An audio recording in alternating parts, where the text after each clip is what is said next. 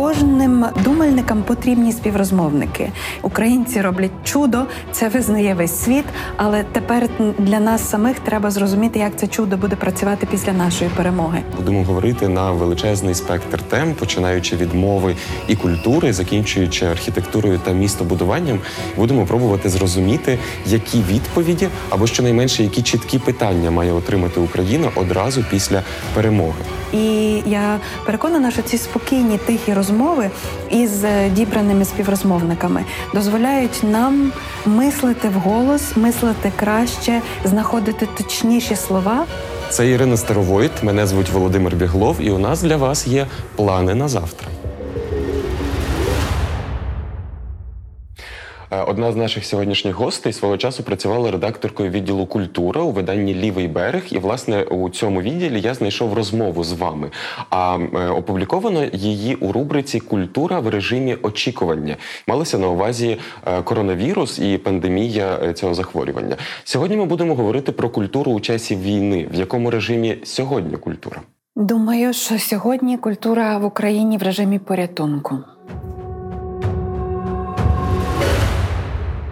Конгрес культури, який відбувся наприкінці минулого року у Львові, став не лише однією з найбільших і найкрутіших тусовок, де зібралися діячі та діячки української культури, але й місцем, де було презентовано маніфест дієвців культури України. Ми, ті, хто народилися до, і ті, хто народилися після 1991 року, мали різні шляхи до свободи, але вони перетнулися під час революції гідності. Відтоді ми маємо спільний шлях. Так починається цей маніфест. Власне, під час революції гідності у 2014 році в суспільстві, зокрема в культурній спільноті, почали нуртувати нові ідеї, реалізація яких видавалася дуже можливою і дуже справжньою. кажуть, що внаслідок революції гідності, зокрема, в Україні з'явився зокрема український культурний фонд одне з найсвітліших та найоптимістичніших явищ у нашій державі. Український культурний фонд можна вважати великою перемогою е, культурної спільноти і.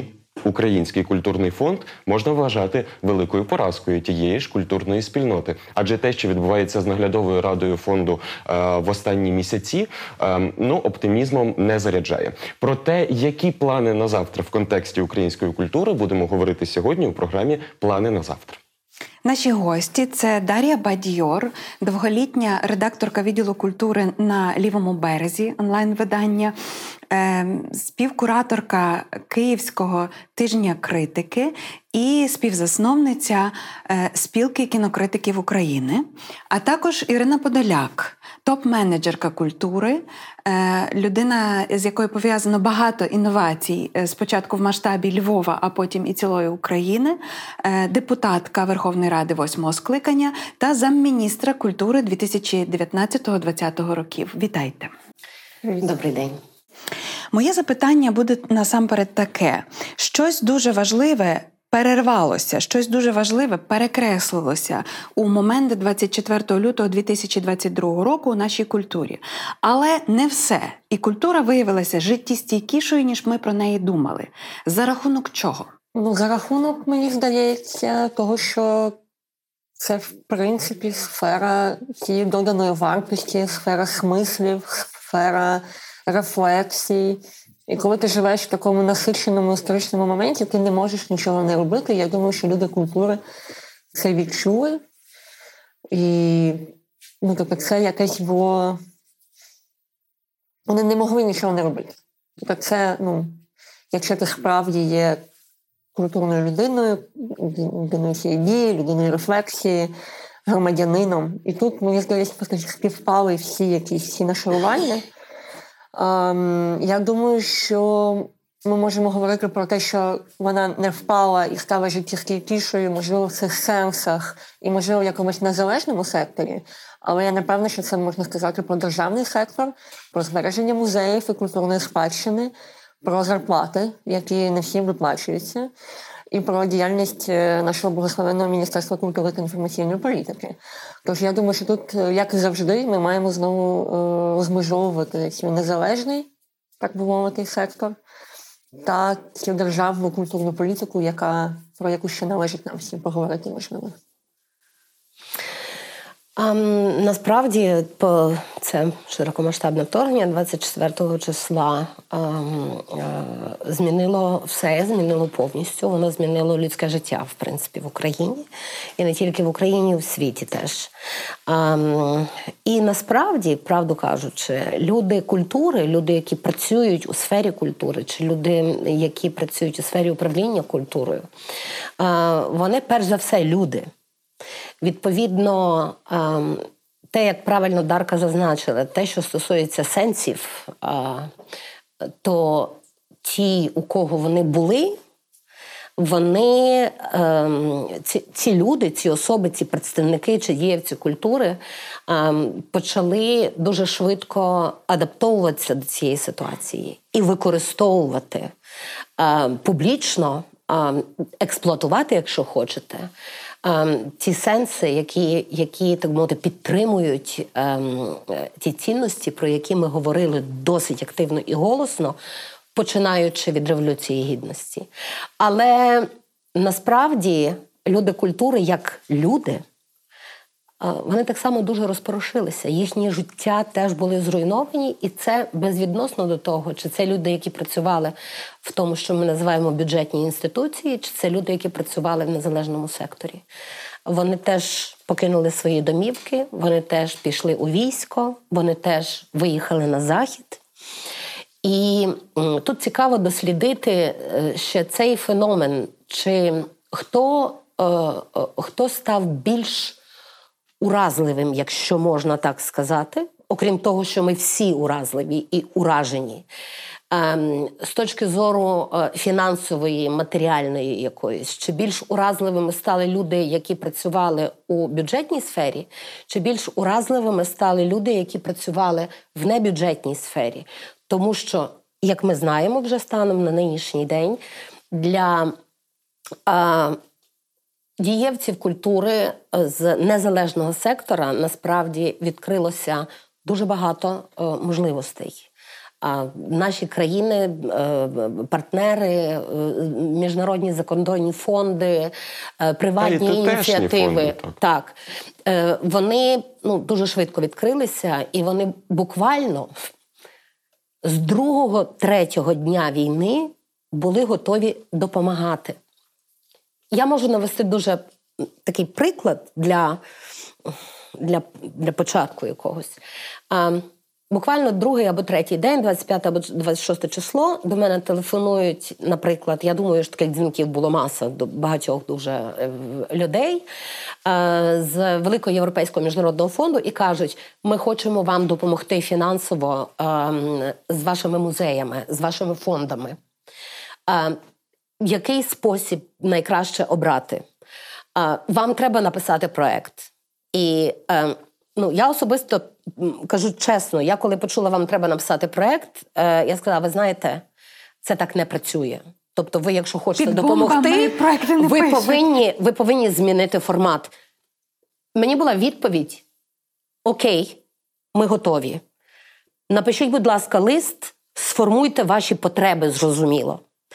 І тоді ми почали думати, як простіше музейним інституціям, наприклад, у Львові, так, отримати цю допомогу у вигляді товарів, послуг чи, чи фінансово. І ми зрозуміли, що найзручніше, найефективніше робити це не через безпосередній зв'язок музею і цього фонду, а все-таки через асоціацію музеїв, через благодійний фонд. Е, І тому це теж таке питання, так? Це питання про майбутнє.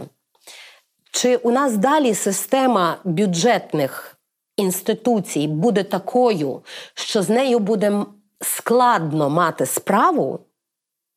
Чи ця система повинна змінитися? І ми повинні працювати навзаєм з різними міжнародними гравцями і між собою За такими правилами, простими, зрозумілими і ефективними, як це можливо зараз, наприклад, е, з представниками інституціями недержавного сектора.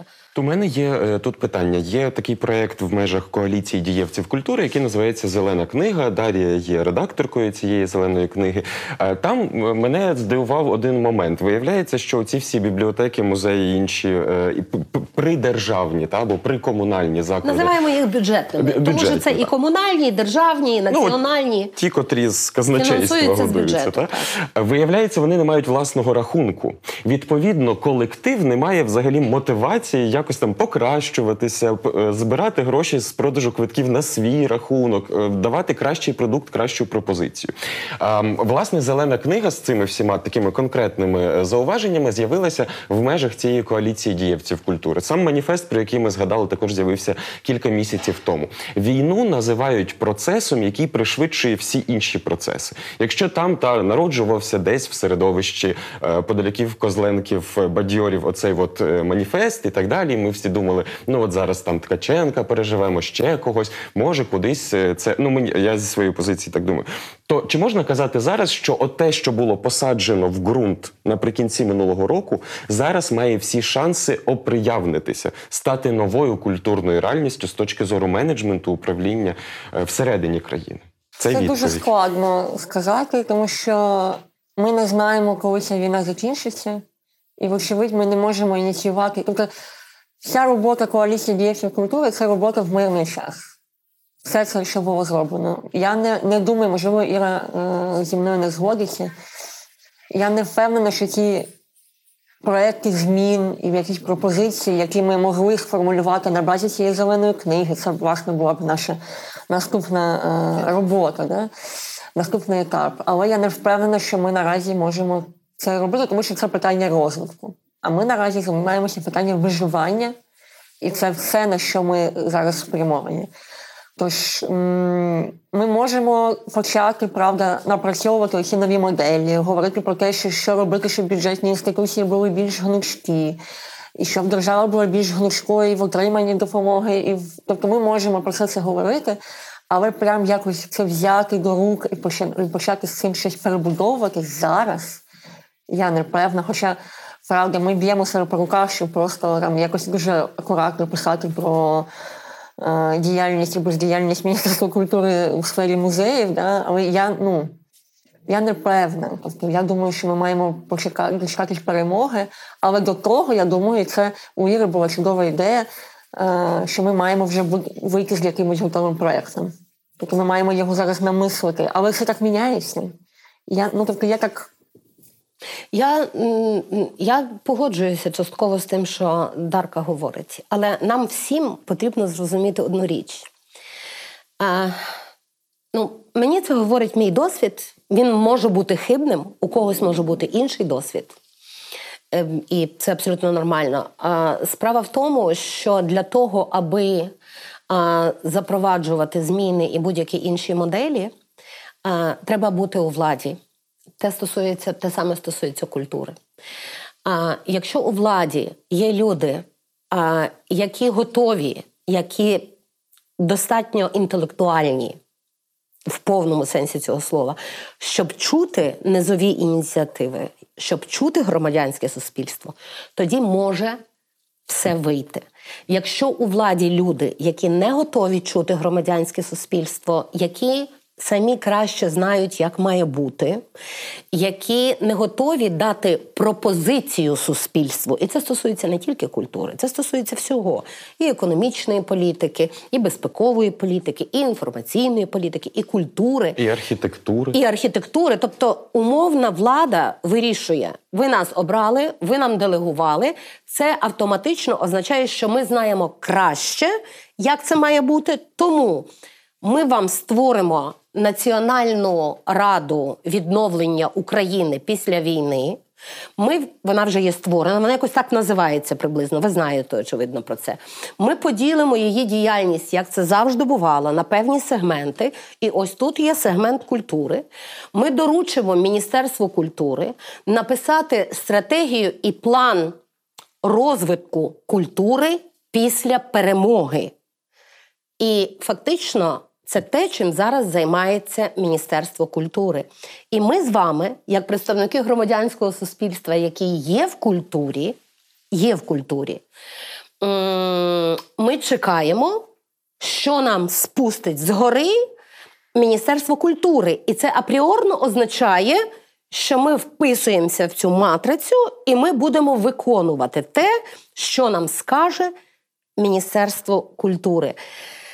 Як на мене, це старі моделі, це старі матриці, це старі паттерни. Ем, це все вже не працює. Так не народжується довіра, так не утримуються горизонтальні зв'язки, так не утворюється сталість взаємодії і сталий розвиток теж так не утворюється. Ці системи, які претендують на сталість і в результаті на розвиток. На моє переконання, я теж можу помилятися, але це горизонтальні системи, горизонтальні зв'язки. І наші перемоги спорадичні і спонтанні були пов'язані з горизонтальними зв'язками, принаймні за останній період існування української держави.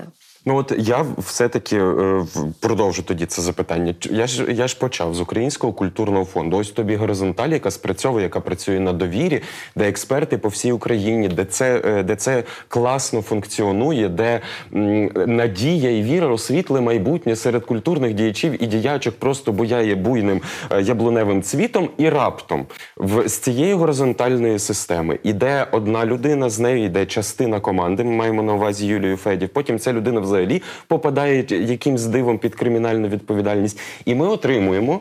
В новій е, інституції ми отримуємо е, нову наглядову раду, в якій сидять люди, які відмовляються вести відеотрансляцію своїх рішень, які самі чомусь затверджують експертів, а, хотіли би і стали би цими експертами та експертками, і які фактично руйнують е, одну з найкращих і найкрутіших новітніх інституцій України після революції гідності. Чому так відбувається? Де поламка? Я дуже, Де ламається? Я дуже коротко, і потім я кину цей м'яч дарці. Um... Мені дуже е, не подобається те, що ця широкомасштабна війна, яка зараз є, вимагає, нібито за замовчуванням від усіх мовчати і не критикувати владу.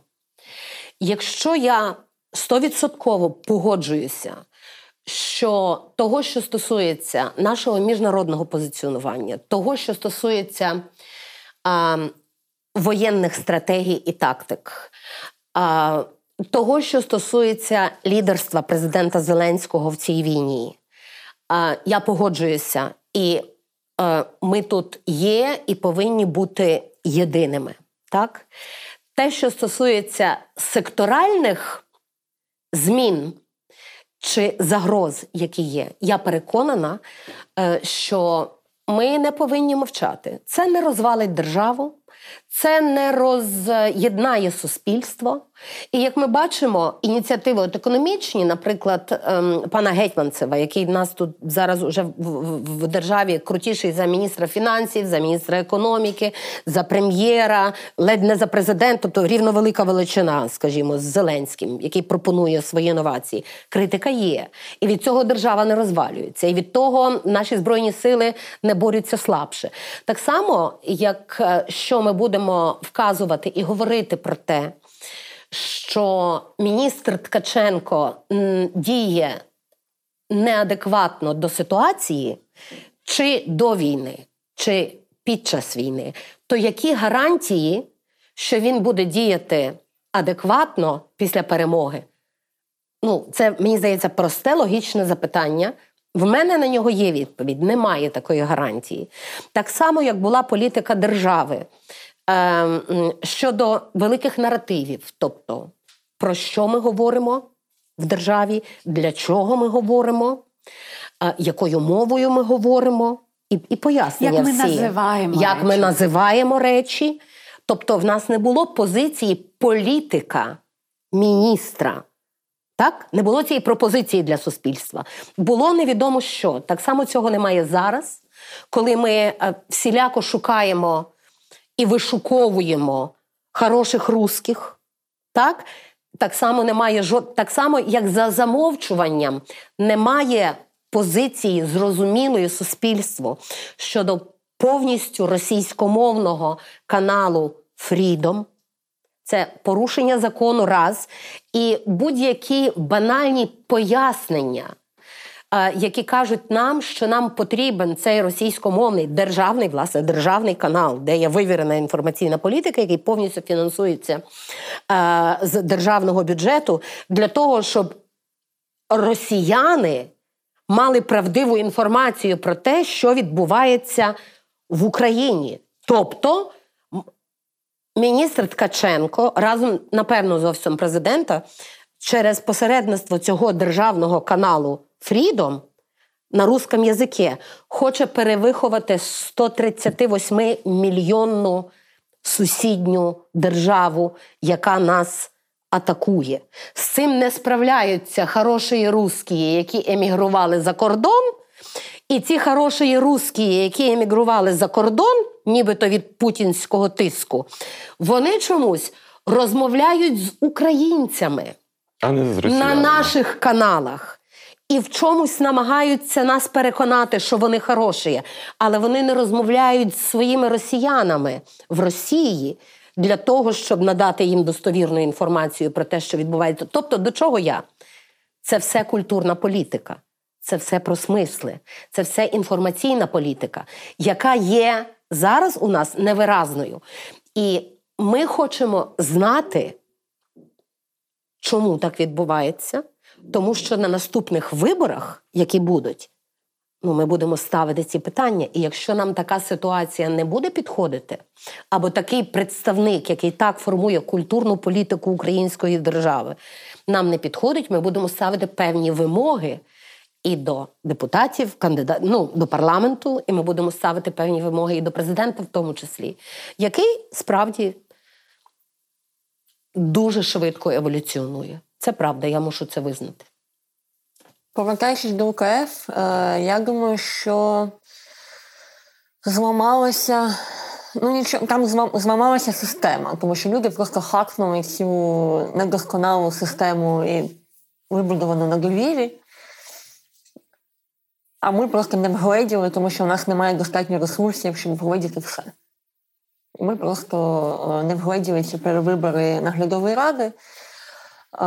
Хоча це почалося, я зараз це здається, що ми поговоримо про якесь ще інше життя, яке було це було рік тому. Правда, ця, ця катавасія з УКФ, але це якесь 10 е, років тому, ніби це було. Але це почалося не з УКФ, це почалося з Держкіну. І люди протестували проти призначення Марини Кузнячук і проти цього конкурсу, і ніч не відбулося. Тобто я не знаю. Чи був, ну, тобто, якби ми там wishful thinking, да, як би, що би ми зробили? Я не знаю, чи бу, бу, були якісь заходи достатні, тому що ця влада в цій ітерації своїй вона не дослухається до громадянського суспільства, як справедливо говорить. Тому я думаю, що це правда все побудовано на горизонтальних зв'язках і на довірі, і це досвід війни, і волонтерства, і досвід відкриття шелтерів у театрах, і про все інше, що ми що ми говорили, і будемо говорити. Вони дадуть нам якусь наснагу і дадуть нам якісь е, механізми, які працюють. Я, наприклад, вважаю, і я ну не знаю, це моя така теж інтуїція і теж що треба децентралізувати повністю все управління культурою. І, Можливо, нам треба буде поговорити про те, що Міністерство культури треба закрити. Його треба скасувати. І віддати все агенціям, місцям, регіональним управлінням, дати їм більше влади, більше грошей. Тобто ми зараз бачимо з тими самими музеями, що вони дають собі раду окремо. Мінкульт так не зробив нічого. Досі немає жодних інструкцій валідних для того, щоб евакуювати музей. Так. Досі. Це просто, я не знаю. Я коли починаю, мене зараз піна почне зротити. От, але тому я думаю, що можливо нам треба поговорити про нову модель взагалі управління. Можливо, це має бути не не, не управління, а інше слово культурних політик е, в Україні. Але для того, щоб це зробити, треба зробити цю розмову ну, якоюсь інклюзивною, треба поговорити з якомога більшою кількістю дієвців, а вони всі зайняті виживанням. Вони вони зараз лідери порятунку насправді. Да, тобто, тому тому я про те, що ми можемо, звісно, ми маємо. Я думаю, що треба зняти цей внутрішнє табу там, мені, мені особисто да, на якусь критику міністерства. Але я боюся, що те, що я хочу сказати, воно настільки фундаментальне. Там не буде кому почути. Да, тобто це треба для того, треба знайти якусь форму. Новий словник можливо, треба для того знайти. Я не хочу, щоб це було ми одні з Ірою там і з вами. От ми зараз посидимо, поговоримо. Це має бути ширша розмова. Але зараз не до розмов, правді. Але починати треба, і можливо, це якраз буде таким початком. Дивіться, от те, про що ти навіть говориш, відповіді на питання, що робити з тими дієвцями культури, які репрезентують українську культуру в світі але фактично е, не мають на це права морального. Той же ж Лозниця, наприклад. А Відповіді на ці питання, або принаймні свою версію відповіді, пропозицію своєї відповіді, дає Дарка. Е, незалежна людина, пробують давати там Український інститут в якихось контекстах, так пробують давати інші люди, експерти в сфері кіно того самого. Хто з тих, хто формують політику, мав би нам дати пропозицію своєї версії. Міністр освіти, міністр культури, прем'єр-міністр, президента Зеленського запитали. Президент Зеленський сказав: ну, Лозниця, що хороший чоловік, гарний режисер, е, український режисер, там ну все добре. Ем, фільм ем, контекст. Ну, хороший фільм зняв, все гарно. Тобто, ми запитали, ми тепер президента Зеленського будемо питати його думку Про щодо все. кожного. Будемо питати, що президента Зеленського, ну, а от вибачте. Е, Володимир Біглов, як от ви ставитеся до до а можна? Ви вибачте, я тільки закінчу ту думку, що я хотіла сказати. В нас немає пози... В нас е, держав загальнонаціональний наратив щодо певних проблем і напрямків формують незалежні люди, але держава просто мовчить. Хай би вона пропонувала нам щось, з чим би ми не погоджувалися, наприклад. Розумієш? Але хай би вона пропонувала нам щось, щоб ми розуміли. Ну, Що вона працює. Так, що У моєму розумінні все це є продовженням інформаційної війни, яка почалася швидше, ніж великомасштабна війна, і яка, напевно, не закінчиться в день перемоги на Battlefield. Так. І тому у мене таке наступний поверх, так би мовити, для нашої розмови. Е, війна характеризується таким поняттям, як туман війни. Особливо важко називати речі, е, пояснювати, коли ти не зовсім розумієш, що відбувається, і ти є в стані стресу, шоку і безмовності. Але разом з тим війна також і період якоїсь нової ясності. Мені здається, що ця нова ясність за кілька тижнів насправді в українському суспільстві народжується чи вже навіть народилася. І Іра перед початком цієї нашої розмови сказала, що їй здається, культура українська, наче е, як би то сказати, в новому ембріональному стані. Тобто ми знову щось перезароджуємо, ми знову щось перевинаходимо. Чи є у вас це відчуття, і яку таку нову ясність вносить реальна війна в цю інформаційну і культурну війну? Я думаю, що це якась суб'єктність, більша суб'єктність і більша якась ясність про те, що Можливо, всі ці західні моделі, на які ми оглядались весь цей час, починаючи від політик пам'яті, завершуючи, я не знаю, там медіа, стандартами BBC, умовними, да? що вони не дуже працюють. І виявилось, що це теж якийсь такий конструкт. І ми, мені здається, критичніше стали ставитися до цього. І ми стали собі задавати питання: а чи емансипувавшись від Росії і завершивши який щойно почався цей деколонізаційний проєкт російсько-пострадянський оцей, ми не впадемо в іншу колонізацію. І ми, власне, трошки в неї впадаємо, бо Захід теж до нас ставиться не дуже як до суб'єктів. І ми досі ми це бачимо, і ми не впадаємо в ці е, пастки. Да? І мені здається, що це один з великих уроків, який я зараз бачу серед своїх якихось співрозмовників, співрозмовниць, така критичність, такі, ну, ну, наприклад, політики пам'яті да, про Голокост. Ну, всі завжди взіруються на німецькі політики. А тут ти розумієш, що щось значить, пішло не так, оскільки вони не, не розуміють чогось. Тобто ці політики пам'яті не навчили їх бути емпатичними, розпізнавати геноцид і можливо, можливо, це ну да і Наш бути... складніший.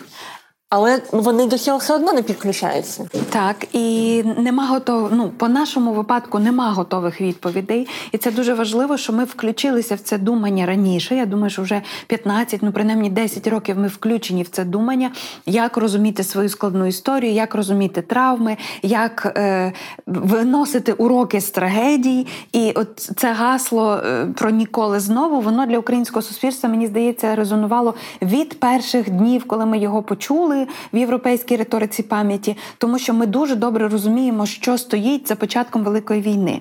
У російському суспільстві вийшло щось інше, і як мені здається, може гостро це буде сказано, їхня культура не справилася з обов'язками культури.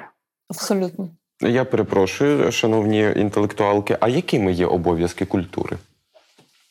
Ну, в моєму розумінні, хай колеги мене поправлять, це те, щоб люди залишалися людьми навіть в найскладніших ситуаціях. І щоб люди бачили, що таке хорошо, а що таке плохо. Тому що етична рамка, вона навколо культури дуже важлива, вона все решта структурує.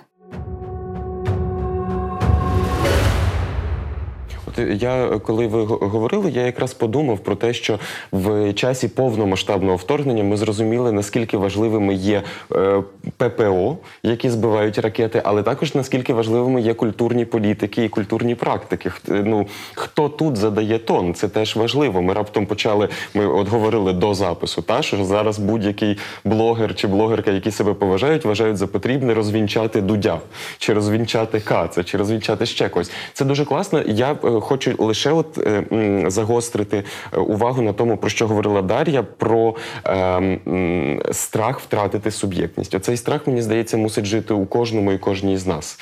Тому що дуже добре, коли ти дрейфуєш в сторону заходу, і там набагато тепліше в цій гавані, ніж в східній, але ну так, щоб не стати тамтешнім кораблем. Ну так, а я ще подумала, що е, культура, функція, так, тобто це е, ці розмови, що таке культура. Але я думаю, і і, і думання це виникло з думання про те, з чим не, не впоралися російські інтелектуали, якщо їх можна назвати взагалі інтелектуалами. А, Культура має спонукати до самокритики, до розуміння своїх десь меж, до розуміння того, а де ти. Де ти не справляєшся, self-reflection, да, якщо якого у російської культури немає. Я не бачу в жодних проявах серебряників, я не знаю, всі ці інші е, діятелі е, культури. Вони не рефлексують себе. І це для мене така дивовижа, тому що ну, мене навчали, що селф, ну, саме рефлексія це взагалі основа наша. Ми маємо постійно сумніватися в тому, що ми робимо, якщо це, звісно, не пов'язане з виживанням. Але в культурі це, в принципі, є основа цієї цієї культурної діяльності. Це самокритика і критичне мислення. І оце, і коли ти піддаєш сумнів, ти сумніву себе, ти дієш тому числі маєш діяти етично, тому що етика це теж про це. А чи не наробив я лиха, чи не образив я когось, чи не ну кажучи, я роблю це окей, як це взагалі? Е, Хороші русські, здається, з цим питанням не задаються, і тому в мене до них є величезні питання. Відповідно, виникають так само питання до тої такої е, суспільної групи чи тих суспільних груп, яких ми називали західноєвропейськими інтелектуалами теж. Тому що е, якщо вони теж не в стані відрефлексувати ситуацію такою, як вона є, і змушують нас брати участь у спільних дискусіях, у спільних конференціях в часі безпосередніх атак, смертей і і воєнних злочинів е, на спільних майданчиках з росіянами, ну, в мене особисто виникає абсолютно логічне запитання, наскільки ці інтелектуали є дійсно інтелектуалами, наскільки вони теж здатні до саморефлексії, наскільки вони здатні оцінити оцей постімперський синдром Росії, тому що західноєвропейські інтелектуали разом з Росі... з хорошими русскими в... переконують нас, людей в війні, в тому, що ми не зможемо існувати як цивілізація західна без того Достоєвського там і і, і інших е, стовпів російської культури. Я не є прихильницею е, того, що потрібно палити їхні книжки. Ми радше говоримо про баланс. Тому що перед тим ми теж говорили про те, що ми, українці, повинні Росію вивчати, тому що це назавжди. Чи вона розпадеться, чи вона не розпадеться, вона буде на наших східних кордонах завжди. І ми повинні е, знати, що зробило її такою всередині цієї Росії, що її зробило такою е, у сприйнятті західних е, держав, країн і інтелектуалів. Але це власне до того, що Дарка казала, е, я так само не є прихильниця особливого третього шляху України. Ми просто радше говоримо, про ми не хочемо впадати в обійми Заходу, який теж абсолютно ошалілий від нових реалій. Е, ми е, давно, а зараз остаточно порвали і попрощалися з цією, з тим, що називається Росія, сподіваюся ми не винайдемо третього шляху. Це має бути новий шлях взаємодії для тих, хто вважає себе західною цивілізацією. Знаєте, у мене у мене тут є певна точка відліку, від якої все-таки треба відштовхуватися. Наскільки би небезпечним чи прихованим не виглядав західний колоніалізм, не подолений до цього часу, але Захід не хоче нас знищити в той час, як Росія хоче зараз знищити нас до тла, Абсолютно. і ми це бачимо всіма можливими засобами на всіх можливих рівнях. І мені здається, що один із таких ключиків до того, як це все почалося і як це набрало обертів, це було саме їхнє гасло культура вне політики, на якому вони ну і зараз також наполягають. Так, от що там з тою культурою вне політики, особливо в такі кризові, в такі шокові моменти, як оця велика російсько-українська війна? Е, мені здається, що захід е, ну, загальний, ми кажемо, генералізуємо ясно. Да? От, Наприклад, у Франції, да, от я була там два тижні тому, і я спостерігаю за тим, що відбувається навколо Канського фестивалю і е, спілкуюся з журналістами там, місцевими. І вони для них е, це не є чимось е, із рук виходящим. Тобто для них культура вне політики. Тобто це є культура, це якась красива щось. Така красива. Вони не ну не всі дуже Але в момент, розуміють. коли наша армія перестане стріляти, їхнє красиве щось розсиплеться. Вони це не вірять, вони не знають про це. Вони не хочуть про вони, вони живуть прекрасним життям. В Парижі е, зняли е, ці карантинні обмеження. Там е, травень. все гуде, травень, все цвіте. Ніхто не про це не думає. Вони не тобто це подумати про те, як ми, як вони можуть допомогти нам, і про те, що вони мають відмовитися від якихось речей. Вони мають заплатити дорожче за бензин, і вони мають перестати купляти той той газ, і вони мають, можливо, перестати ходити на ретроспективу Тарковського, тому що зачем дивитися Тарковського вже 150 якраз ви що не бачили того Тарковського. Це життя, як, з яким вони не хочуть прощатися. І от це фундаментальна історія. що Ми маємо їм розказати, що чуваки, це життя воно завершилось не лише у нас, у вас теж. Чудова ілюстрація до того так само є цитата від генерального директора МЕТ Метрополітен Опера. Е, це ж його фраза насправді убиває Путін, а не Пушкін. Це таке мотто до всього цього політика поза культурою. Але слухайте, ми мусимо визнати так само, що ця теза е, де-факто російська, яка вже стала європейською, вона так само була доволі обговорюваною і в Україні теж останні два роки ми знаємо, що культ Пушкіна народився до сторіччя смерті Пушкіна у 1937 році. Ми знаємо, який це був страшний розстрільний рік у сталінських репресіях. І нам треба теж розуміти, що російська культура вона експлуатує імена і біографії і спадщину тих, кого вона сама ж замучила, і потім прикривається цим як алібі. Ну він же постраждав від системи. Ну як ну, же Пушкін ви... не від системи, скажімо ну, так, постраждав. добре. Пушкін ні, але так. Але ж багато хто про кого ми зараз там можемо говорити, так вони навіть ті, хто вижили, вони були зламані системою. І найцікавіше, і це мене завжди вражає, так як історія Солженіциним, як людина настільки переламана, перемелена системою, може залишатися людиною імперського мислення. Тому що це дуже зручно. Це зручно, це статус-кво, який тобі не треба його під, під, піддавати сумніву. Піддавати сумніву це зусилля, не, не людське зусилля. Треба робити кожен день. От Борис Німцов е, колись е, сказав в інтерв'ю, що українцям е, пощастило набагато більше ніж росіянам, тому що ми про це говорили в ефірі про уроки історії, тому що українці були частиною імперії, але ніколи не були її центром. І тому оцього важкого спадку каїнової печаті імперськості у нас такої такої немає. Ми але... просто постачали дементору наші душі. Хорош, хороша дуже. І я вам хочу сказати, от те, те, про що е, ти зазначала. Дивіться, е, ледь не половина розстріляного відродження були комуністами. Тобто ця система вона нищила в Україні навіть тих, хто ніби очікував цього після революції цієї зміни, цього нового нового життя і і, і цього нового тому, що ліва ідея була сильна, так? і тому, що інших партій, крім комуністичної, в пер, певний момент не було, і боротьбистів там чи кого іншого просто поглинула ця комуністична партія. Так. Але вони вірили в те, що можна побудувати оцю кращу Україну, і в них була своя модель. І мене дуже це нуртує. Чи не буде так тепер з нами? Що в нас була своя краща модель, але нас поглине і з'їсть мордор. Так, тобто, як ми маємо все таки ще зараз опертися, і як ми маємо говорити про себе світові. І тут, крім нашого пограниччя з Росією, є ще власне наше пограниччя з рештою західного глобального світу, в який ми зараз інтегруємося швидшим темпом, ніж це було раніше. І зараз є реально запит. Нас хочуть чути, що ми маємо про себе розказати, і як ми маємо про себе говорити так, щоб всі наші найважливіші параметри, всі наші найважливіші діагнози щодо російсько-українського протистояння, але і стосовно нас самих, які були до Росії. Росії, і ми сподіваємося, будуть після Росії. Як зробити це почутим?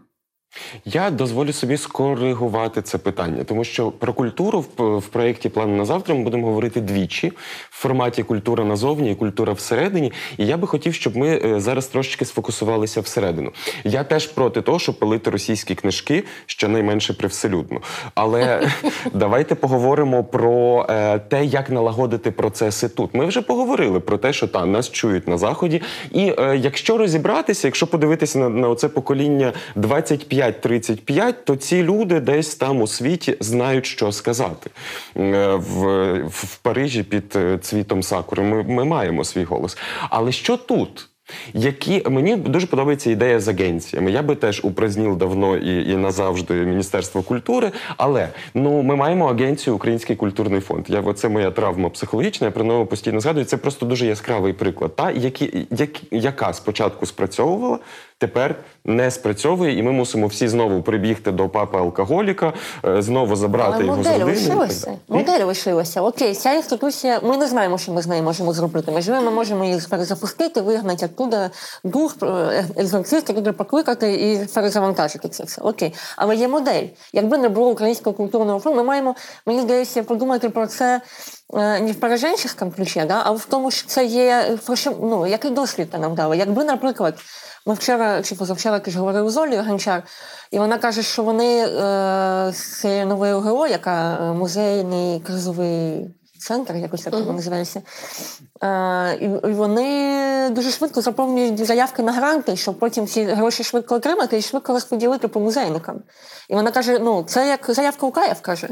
А вони ці заявок УКФ вже нащолкали стільки, ну не знаю, кілька скільки. десятків. Кілька Тому десятків. навики не пропали. Є навики. А до цього до УКФ цих навичок не було. Люди не знали, як заповнювати, і якийсь час вони їх ну, не було. І справді зараз заявки трохи змінилися на європейські фонди, вони значно їх спростили. Це, Це правда. правда. Але ти взагалі розумієш, про що тобі йдеться. Бо якби не було УКФ, не було цих механізмів і не було цієї розмови, цих тренінгів, а давайте розберемо, сядемо та-та-та всі сиділи і розводили руками. Ну, тобто, і заповнювали би, ну, так би вони отримали, напевно, ці гроші, але розмова була б інша. Тобто ці інституції, які навіть так вони зараз занепали. Держкіно зараз виглядає так, як воно виглядає. УКФ, так як виглядає УКФ. Да? Невідомо, чим займається інститут книги, чесно, я не можу відповісти на це запитання. Там Український інститут лише е, тримається якось. Да? Але Або при іншому міністерстві. оце, ну може, да, слава Богу. Інституції, ця інституційність це наша зарадність. Тобто той факт, що в Україні є інституції, є люди з е, крутою освітою, є інтелектуали, є голоси. Я думаю, це те, що нам і дає цей голос. Ви знаєте, я це мушу- хороший досвід, Там, справді. Я мушу тут додати до того, що сказала Дарка, тому що от ти питала, що ми зараз, е, що ми повинні зараз заходу про себе говорити, так? А ти питав, е, значить, Що ми собі чому, чому це не працює? От що нам, що нам собі говорити? Так? Е, Я не певна, чи нам потрібно бігти е, за тим поїздом, як- який стосується заходу умовного. Е, Тому що цей, насправді цей поїзд не їде. Цей поїзд теж пригальмував і він стоїть.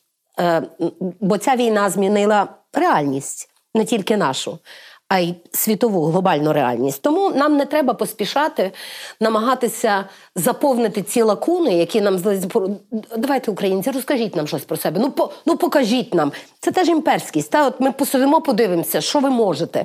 І в результаті наш е, ансамбль вірського їде по Європі і танцює на площах європейських міст. Що?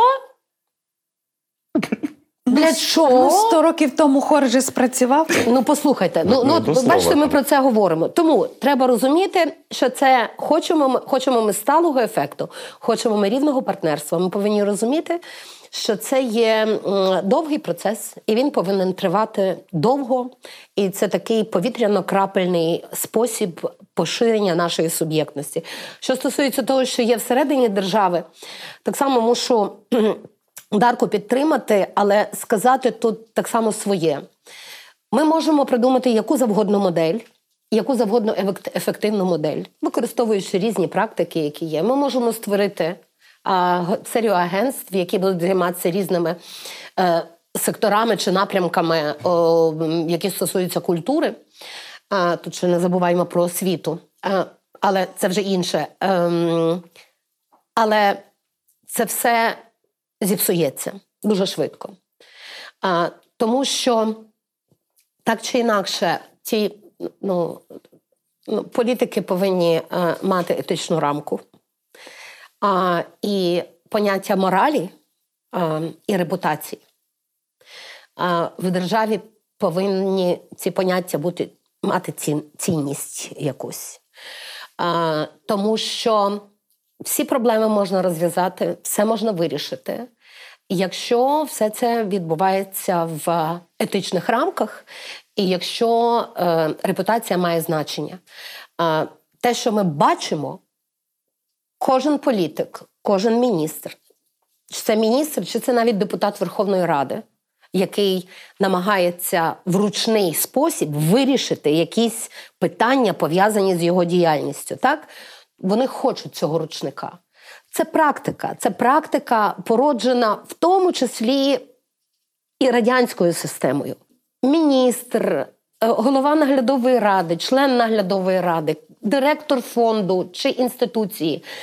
Е, Це величезна спокуса розпоряджатися великою кількістю грошової маси особисто і персонально, і роздавати ці державні кошти тим, кому ми- хочеться. Я пам'ятаю, що мене вразила інформація про те, що УКФ використовує ті самі кошти, які і були раніше в Міністерстві культури.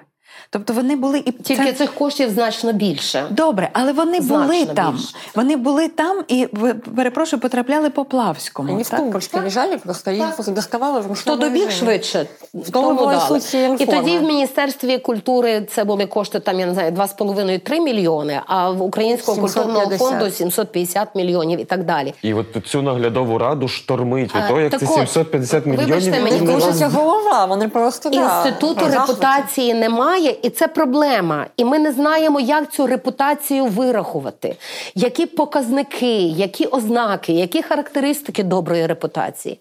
І коли ми бачимо, що все ще ми робимо нормою перверзію, я маю на увазі, що міністр освіти плагіатор має бути міністром освіти. Тобто ми робимо перверзію нормою. Я маю теорію, що ми в даному випадку є тільки транзитна країна, транзитна країна російської корупції і транзитна е, країна російського плагіату і інших перверзій, про які ти говориш. Тобто, насправді я вважаю, що коли закінчаться великі російські гроші, а вони закінчаться, коли закінчаться великі російські руйнівні впливи, а вони закінчаться, то ситуація в Україні стане більш подібною, наприклад, до Балтійських країн. І люди, яких було легко купити чи піти з ними на якісь е, такі брудні компроміси, ці люди просто не зможуть нічого вирішувати більше. Ти ідеалістка. Ні, які? А люди, які які дають е, медсестрам е, в лікарню. Ну тобто побутова корупція. Ну, тобто це Ну, побутова Буду корупція захищати я свою, інакше свою розглядаю. колегу. У мене є тут думка про те, що е, справді, ну подивіться, коли ми ввели закон про квоти, це, по-моєму, вашу битність Так, так, е, народною депутаткою. Раптом з'явився український шоу-бізнес. Який не який? Від онуки до е, велбоя, але він з'явився Він український. Так, з'явився, проявився. Так, о, проявився. Оп- Тобто, в нас була природа, яка змогла оці зер... посіяні зерна змогли прорости. Так і раптом маргіналізується російський е, шоу-бізнес і цей от е, е, масовий продукт. Відповідно, якщо я погоджуюся з пані Іриною, якщо ми зараз забираємо російські гроші там, де їх можна забрати, раптом сходять зерна, посіяні помаранчевою революцією на граніті революції гідності. Вибачте за мою наївність і пафосність. Але я думаю, що ця модель зрозуміла. Якщо забрати оцей снігову ковдру Росії з українського ґрунту, то ми можемо добре прорости. Скажи, будь ласка, за які російські гроші а, виходить е, е, телеканал Фрідом в порушення усіх квот і За усіх російські законів? гроші, які спрацювали в голові роками раніше. Дякую. Ну це ну це бабайка. Я розумію, звичайно, що це ворог номер один, і це правда. Ми маємо його позбутися на всіх рівнях. Але ми не маємо ідеалізувати тут ну себе теж. Ми, ми, ми схильні до цього до, до цієї корупції, бо це швидше. Ну швидше порішать. І це правда. Це ну і це іноді можливо є запобіжником, до речі, якоїсь е, вертикалі і я не знаю, на- якоїсь насильства якогось. Да? Тобто ця, ця- цей хаос, ці незові ініціативи, корупція це теж є якоюсь мірою називає ініціатива. Да? Тобто ти е, хакаєш систему таким чином. Да? Тобто це е, Або ти визнаєш її неефективність, і ти шукаєш інший паралельний Інші обіг. способи. Так. Ну почалося. Так, да, Виправдовують тут корупцію. Ні, ні, це ми, ми дивимося на це як антропологи. Да? Тобто ми починаємо це е, Аналізувати. Аналізувати. Це не бабайка. Ну, тобто це не Путін нам корупцію цю посадив. Да? Це є е, якимось. е, Ну, але він її очолив і дуже ефективно. Це властивість, ну, це властивість якихось суспільств. Там, де немає Путіна, там теж є корупція. Я вам скажу теж про цей от наратив, який годі перекрити е, там антифейковими програмами е, шкільними. А вже на кількох величезних майданчиках міжнародних, і останній це теж був Давоський, де в питаннях до, наприклад, е, Кулеби, до міністра закордонних справ, ще до когось, наскільки я пам'ятаю, лунала така теза від представників західного світу. А от ми вам ви дуже корумпована країна, і тут ви просите, щоб вам давали сотні мільярдів на відновлення. Як взагалі в вашій уяві все це корелюється? І таке враження, що найкорумпованіша країна в Центрально-Східній Європі це Україна. Що насправді не відповідає. Не є так, Це не є так. Але ці от наративи вкидаються як даність. Так? Ми, це, це в мене не запитання до вас, чи ви корумповані, чи ви зменшили рівень корумпованості. Це моє постановка питання. зустрічне? Оскільки ви найкорумпованіша країна, то як ви будете розпоряджатися нашою допомогою? А можна зустрічне питання? Вони поарештовували, позаморожували мільярди коштів, які були випомповані на захід, в тому числі в офшори. Тобто, хто тоді найбільш корумпована країна? Хто допустив ці брудні гроші до себе в свою банківську систему, в свою економічну Це систему? величезна дискусія, яка у них триває. Вона є. Ми можемо до цього апелювати, до цих розслідувань, які виходять, і все інше. Але я хочу генералізувати те, що про що казала Іра, і про те, що ми говорили, наприклад, всередині нашого кола там е, засновників, співзасновників коаліції, про те, що, по-перше, ми не можемо прописати інститут репутації у законі. Ти не можеш це формалізувати. Це раз. І по-друге, реформа в культурі неможлива від реформи адміністративної і від реформи правоохоронних органів. Ми не можемо її взяти в вакуумі зробити. Тому що невідворотність покарання за нею, за нею тягнеться все. Е, відчуття безпеки, за ним тягнеться розвиток, і якісь ініціативи і все інше. Да? Поки цього не буде, будь-яка реформа, про яку казала Іра, я абсолютно згодна, ми можемо її написати, вона буде красива. Повішимо, е, поставимо її в золоту рану, повісимо на стінку, вона не буде працювати, тому що всі інші системи теж мають підтягнутися. І це важливе питання до про суб'єктність Міністерства культури, яке ніхто не слухає. Можливо, Іра Ніколи скаже, не слухає. Да, і що і то про Міністерство культури і про культурну спільноту, і про політику культурну. Це не є для уряду, напевно, да, як правильно сказати, не є чимось, про що взагалі серйозно розмовляти. Я думаю, що Іра краще про це розкаже.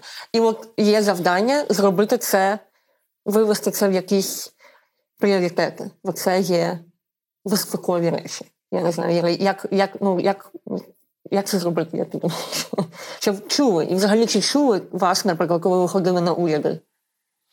Ну насправді це складно. Це тому, що е, дуже мала кількість е, капіталу обертається в культурі. Насправді, щоб там не говорили про ці вже тепер доволі смішні поняття, які називаються там креативні індустрії і так далі. У нас вже до того дійшли, по-перше, що переліку креативних індустрій ніхто не може створити. А хто створює перелік креативних індустрій, то до креативних індустрій вже входять і музеї, там, і театр, тобто вже вся культура модно називати це все креативними індустріями.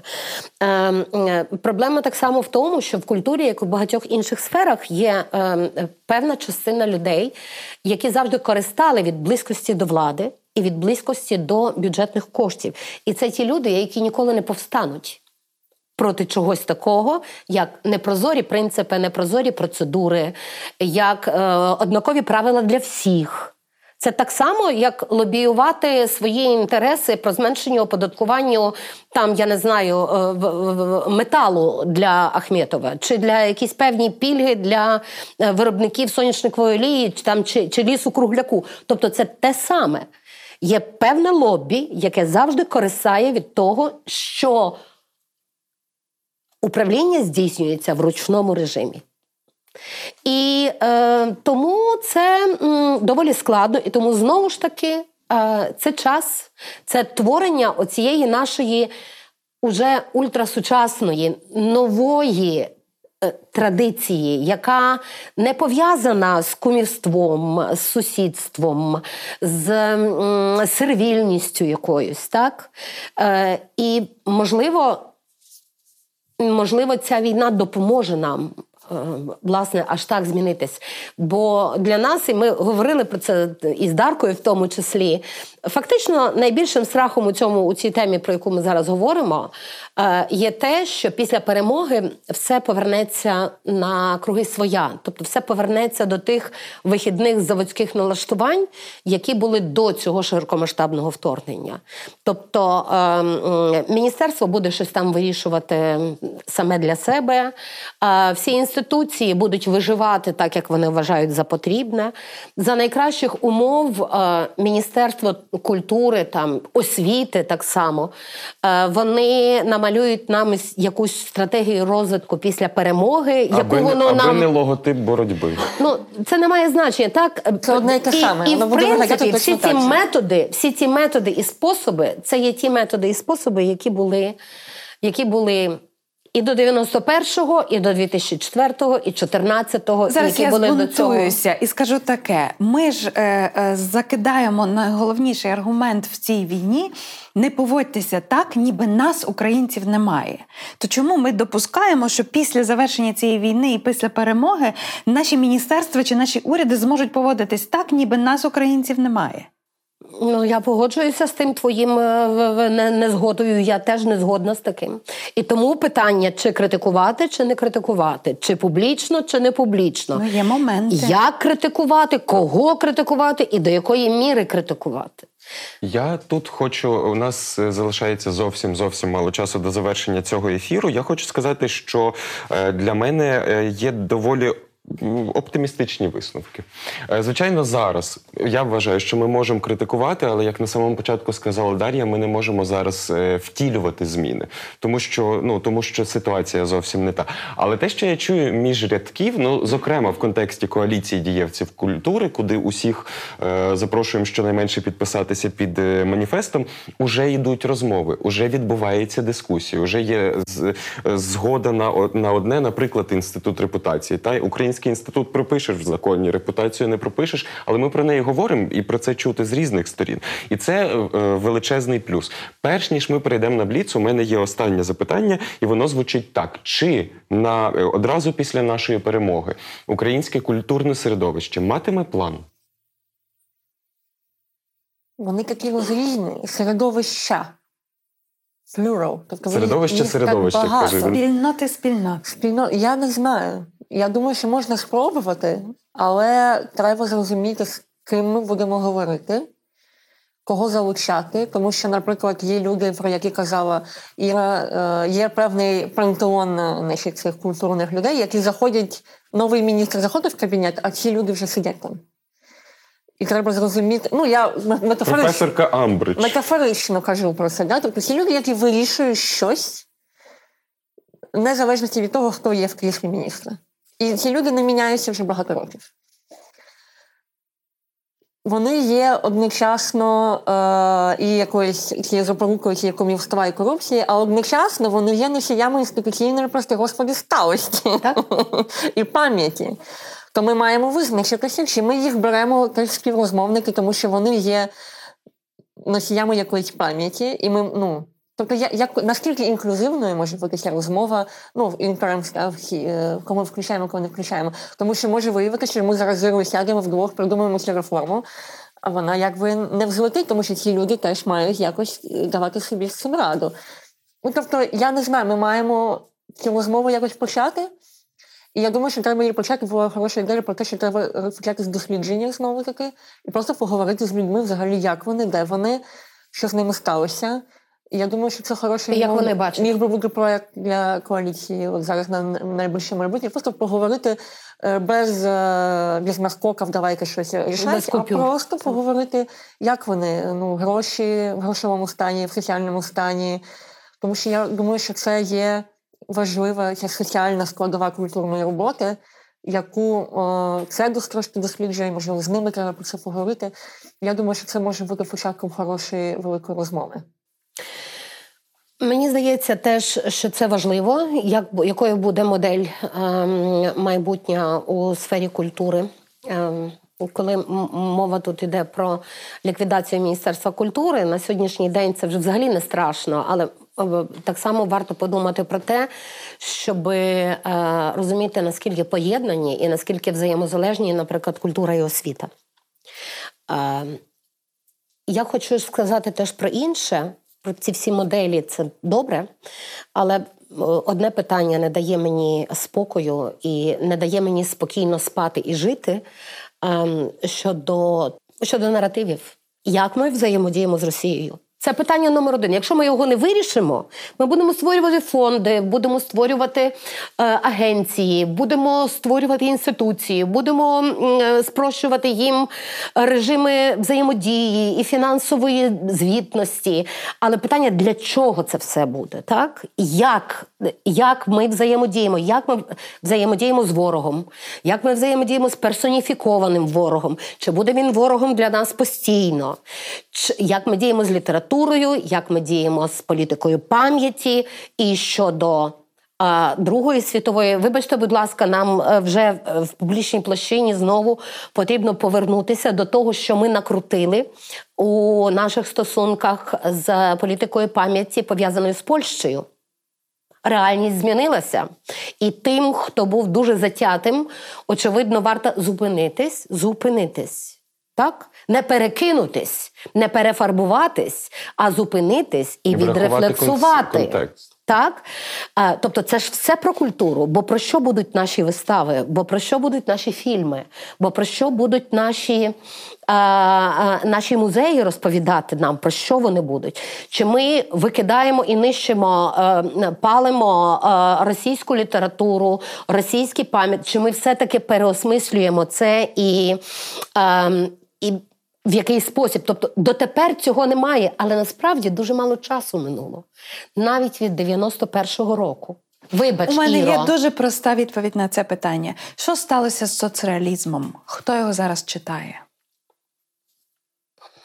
Не, не розумію. Превалювання, превалювання російської культури в українському суспільстві це великою мірою був штучний конструкт і великою мірою інерція попереднього часу. От і все. Якщо ми говоримо, що ця війна є війною за незалежність, так. в тому числі за культурну незалежність, то російська культура в Україні через 10 років стає мало релевантною. Вона набуває своїх звичайних пропорцій. От скільки О, займає, баланс. стільки й займає. От скільки зай...